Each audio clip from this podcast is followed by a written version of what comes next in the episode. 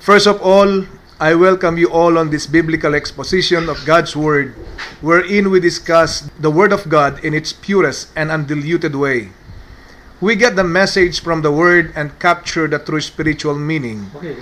to feed the spiritual life of man. Many of you who are listening right now are getting tired, like many others, with those preachers and teachers of the Bible, but only emphasize the letter and feed the physical, emotional, and material life of man. Let us all remember the instruction of Paul that the letter killeth, but the Spirit gives life. May you enjoy as you listen, and your spirit be blessed. Question. Who may be considered a perfect advocate and devotee of both the Old and New Testament? For Old Testament, I consider Saul of Tarsus. And for New Testament, I also consider Saul of Tarsus, later known as Paul the Apostle. Why Saul of Tarsus for Old Testament? It is because Saul of Tarsus persecuted the followers of Christ, later called Christians. Saul was a Pharisee according to Acts 26 verse 5. Saul was proud, studying Old Testament law under Gamaliel, a doctor of the law, now the equivalent of a theologian. He professed in Acts 22 verse 3, I am verily a man, which I am a Jew, born in Tarsus, a city in Cilicia, yet brought up in this city at the feet of Gamaliel, and taught according to the perfect manner of the law of the fathers, and was zealous toward God, as you all are this day. For New Testament, why Saul of Tarsus, later known as Paul the Apostle? Why and how did Saul change his stance from Old to New Testament believer? When Saul was on his way to Damascus to ask permission from the authorities to persecute more Christians, here is his testimony in Acts 22, verse 6, and I quote And it came to pass that as I made my journey and was come nigh unto Damascus about noon, suddenly there shone from heaven a great light round about me. In verse 7, it says, And I fell unto the ground and heard a voice saying unto me, Saul, Saul, why persecutest thou me? In verse 8, And I answered, Who art thou, Lord? And he said unto me, I am Jesus of Nazareth, whom thou persecutest. Recognizing Jesus Christ, therefore, is the key changing the stance of Paul from Old to New Testament believer. As a devotee of the New Testament, Paul wrote most of the epistles. How did the religious leaders, the priests, doctors, and teachers of the law, the scribes, and the Pharisees follow the Old Testament commandments of the Bible? Like Saul of Tarsus, they understood the word of God to the letter. I will say again, letter, and followed it literally. Okay, first illustration. In Exodus chapter 20, verse 15, there is a commandment that thou shalt not steal. Now, let us look for a while about this commandment to give my, a point on my uh, on this uh, discussion. Very clearly, the religious leaders followed the literal meaning of the word stealing by crucifying the two thieves with Jesus Christ on the cross. Question to our Lord What is the intended meaning of stealing that the religious leaders did not see? To expose the hypocrisy of the religious leaders, Jesus Christ expounded the intended meaning of stealing. He said in John chapter 10, verse 1, and I quote, Verily, verily I say unto you, He that entereth not by the door into the sheepfold, but climbeth up some other way, the same is a thief and a robber. Though his words, Jesus expounds the meaning of door. In John chapter 10, verse 9, I am the door. In John chapter 14, verse 6, I am the truth. Obviously, the religious leaders did not pass through the door, for they were not of the truth in not recognizing Jesus Christ. Was Jesus Christ satisfied with the religious leaders preaching this commandment? Thou shalt not steal? Obviously not. Jesus Christ rebuked the scribes and Pharisees for simply looking at the moral aspect of the commandment. He said in Matthew 23 verse 25, Woe unto you, scribes and Pharisees! You are hypocrites, for you make clean the outside of the cup and of the platter. From his rebuke, Jesus Christ revealed spirituality that is intended for the soul. Therefore, our Lord exposed the spiritual blindness of the religious leaders. In Matthew 23 verse 26, to blind Pharisees, cleanse first that which is within the cup and platter, that the outside of them may be clean also. Within the cup and platter refers to spirituality that is needed for salvation. For the outside of the cup and platter that people follow on this commandment of stealing only leads to morality. Who would accept this sharp rebuke for spiritual stealing? It is still stealing. It is stealing not of material things, but honor and glory that solely belong to God. In spiritual matters, only God deserves to be called Father. In Matthew 23 verse 9, and I quote, And call no man your father upon the earth, for one is your Father which is in heaven. In spiritual matters, only God deserves to be called Rabbi, that means teacher, shepherd, or pastor. In Matthew 23 verse 8, Jesus said, and I quote, But be not ye called Rabbi, for one is your master, even Christ, and all you are brethren, and I unquote. In spiritual matters, only God deserves to be called holy and reverend. In Psalms 111 verse 9, He sent redemption unto His people. He had commanded His covenant forever. Holy and reverend is His name.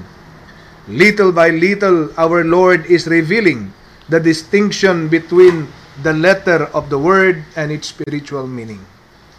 Now, let us go to uh, to my second illustration in Exodus chapter 20, verse 14, and I quote, Thou shalt not commit adultery, and unquote. Or very clearly, the religious leaders were limited to the letter or literal meaning that they cannot see the spiritual message referring to the soul.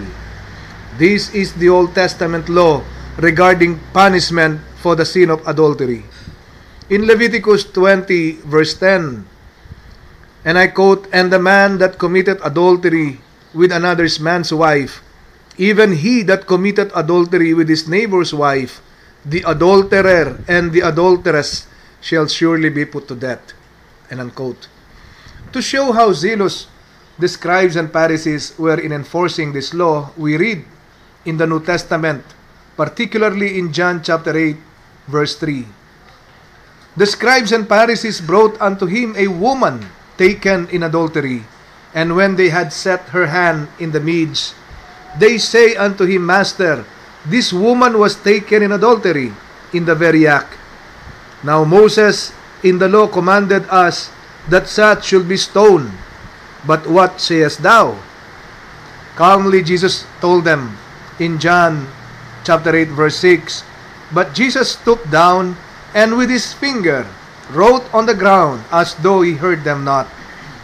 So when they continued asking him, he lifted up himself and said unto them, He that is without sin among you, let him first cast a stone at her. This is what we hear from the preachers justifying the reply of Jesus. The accusers convicted by their conscience just left, for they themselves were sinners like the woman. Now take note in verse 9, And they which heard it, being convicted by their own conscience, went out one by one, beginning at the eldest, even unto the least. And Jesus was left alone, and the woman standing in the midst. And again he stooped down and wrote on the ground. Today, we hear preachers saying God is love, while before he was strict in enforcing the laws. In John chapter 8 verse 10, when Jesus had lifted up himself and saw none but the woman, he said unto her, Woman, where are those thine accusers? Hath no man condemned thee? She said, No man, Lord. And Jesus said unto her, Neither do I condemn thee. Go and sin no more. Two times, Jesus wrote something with his finger on the ground. Question. What must be God's revelation for Jesus? First, writing on the ground. We all believe Jesus Christ is the same yesterday, today, and forever, according to Hebrews chapter 13, verse 8. And Jesus Christ is the truth. Therefore, truth in the Old Testament must be truth in the New Testament. Therefore, this must be what Jesus wrote with his finger on the ground in Matthew chapter 5, verse 17. I quote, Think not that I am come to destroy the law or the prophets. I am not come to destroy, but to fulfill. Then, what did Jesus Christ write with his finger on the ground the second time?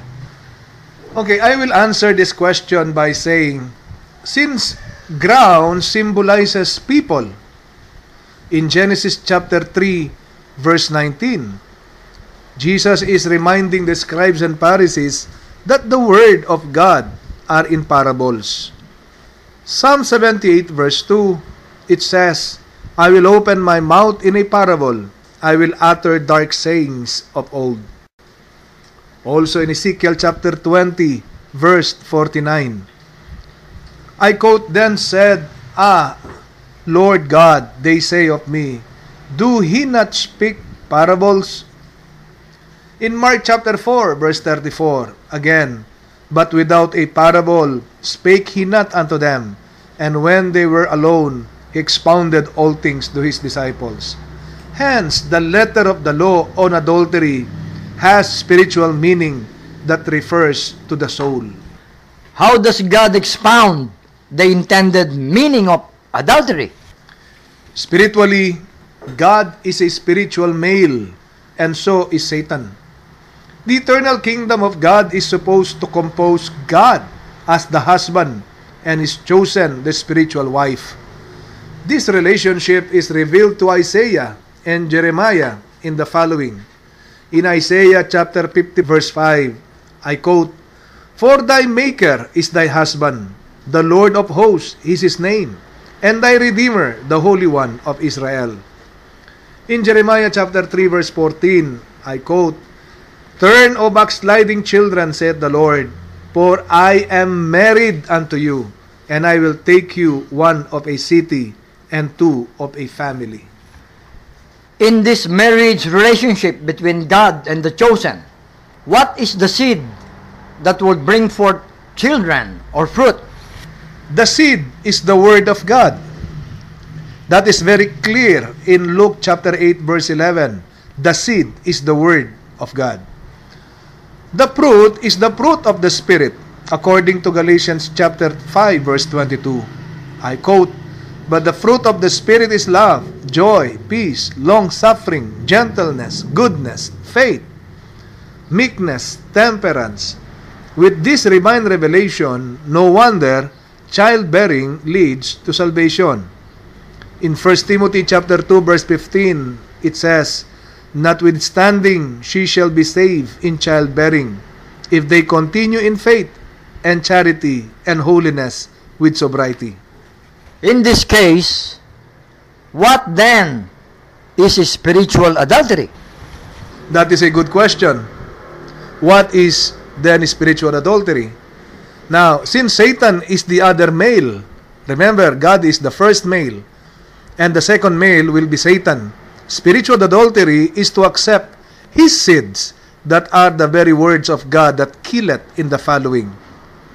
In 2 Corinthians chapter 3 verse 6, who also hath made us uh, able ministers of the New Testament, not of the letter, but of the Spirit. For the letter killeth, but the Spirit giveth life. How are Satan, the adulterer, and the people punished for spiritual adultery? The law is spiritually implemented. Satan and the people will be thrown in the lake of fire, where they will suffer the second death. In Revelation 20 verse 15, it says there, And whosoever was not found written in the book of life was cast into the lake of fire. Revelation chapter 20, verse 14, The death and hell were cast into the lake of fire. This is the second death. Question. Therefore, what significance is the letter of the Word of God?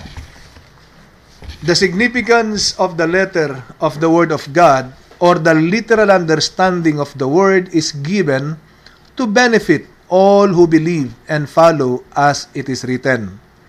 In Matthew 5:45, I quote that ye may be the children of your Father which is in heaven, for he maketh his sun to rise on the evil and on the good, and sendeth rain on the just and on the unjust. But the message of the letter is only for morality, that is by mistake believed sufficient for spiritual salvation. This was what our Lord saw in the scribes and Pharisees. When he rebuked them in Matthew 23 verse 25, it says, Woe unto you, scribes and Pharisees, hypocrites, for you make clean the outside of the cup and of the platter. And in verse 26, Thou blind Pharisees, cleanse first that which is within the cup and platter, that the outside of them may be clean also. What God wants aside from morality is to follow the spirit of the word. This is spirituality that leads to eternal life. How does the letter of the Word kill? Since God is speaking in parable, of course, the letter or the literal word does not kill physically, but spiritually. We will just imagine, as in the first illustration of Jesus telling his listeners to destroy this temple and in three days I will raise it up. Look how the listener is taking the temple to the letter or literally in the eyes of the Lord. In John 2 verse 20, then said the Jews, 46 years was this temple in building, and wilt thou rear it up in three days? Matthew 27 verse 39, I quote, And they that pass by reviled him, waging their heads, and saying, Thou that destroyest the temple, and buildest it in three days, save thyself, if thou be the Son of God. Come down from the cross. The foregoing is but one example. Expect more examples in succeeding series in pure Christianity. How many Bible believers, having read, believe, accept, and following them, Do they truly trust God? In Proverbs chapter 3 verse 5, Trust in the Lord with all thine heart, and lean not unto thine own understanding. Jeremiah 17 verse 5, Thus saith the Lord, Cursed be the man that trusteth in man, and maketh flesh his arm.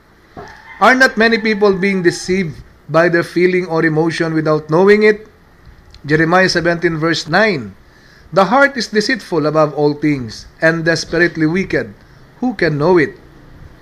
The conclusion is, because of spiritual blindness, the religious leaders did not see the intended message of Exodus 20 verse 15, Thou shalt not steal. Exodus 20 verse 14, Thou shalt not commit adultery.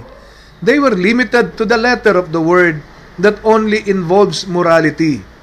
Erroneously thinking this is enough, they followed and preached these commandments to the people.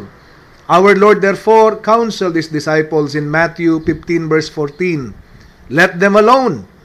They be blind leaders of the blind, and if the blind lead the blind, both shall fall into the ditch. Question. Since this second series is about ministers of the New Testament, who are the ministers of the Old Testament? Very clearly, from the second illustrations, the doctors and teachers of the law, the priests, the scribes and Pharisees, who were limited to the letter of the law, without a doubt typify Old Testament ministers. First, look how by taking the letter of the word a person will be saved. In James chapter 2 verse 10, For whosoever shall keep the whole law and yet offend in one point, he is guilty of all. Second, by taking the letter of the word is not the holy Bible full of contradictions? Third, to take the literal meaning of the word can anybody truly receive the intended message of God. Now, to wrap up, Abraham, Isaac, and Jacob, Moses, the prophets, and all the saints in the Old Testament were saved. It was not with human wisdom applied on the Word, but based on the principles taught by Jesus Christ. All of them received divine revelations from the Word because of spiritual humility. Matthew 18, verse 3 and said, Verily I say unto you, except ye be converted and become as little children, you shall not enter into the kingdom of heaven. Second, endowment of divine knowledge and wisdom. Matthew 11, verse 25. At the time Jesus answered and said, I thank thee, O Father, Lord of heaven and earth, because thou hast hid these things from the wise and prudent, and hast revealed them unto babes. Third, faith because of true spiritual humility. In Ephesians chapter 2 verse 8 it says, For by grace are ye saved through faith, and that not of yourselves, it is the gift of God. James 2:17 Even so faith, if it hath not works, is dead, being alone. Works is not the kind that only refers to the letter of the word, but by divine revelation that is not seen. This will be discussed in later series. Ephesians chapter 2 verse 9, Not of works lest any man should boast. And so, the Old Testament saints were all saved, using the principle in the New Testament revealed by God in the person of Jesus Christ. He is the fullness of the Godhead bodily. Colossians 2:9. In Hebrews uh, chapter 11 beginning in verse 4, Abel, Enoch, Noah, Abraham, Sarah, Isaac, Jacob, Joseph, Moses, Rahab, Gideon, Barak, Samson, Jephthah, David, and the prophets. Glory to God in the highest, and on earth peace, goodwill toward men. I'm sending you my warmest greetings to all you brothers and sisters. May the Lord keep you and bless you, and you shall multiply more and more of the blessings of the Almighty God.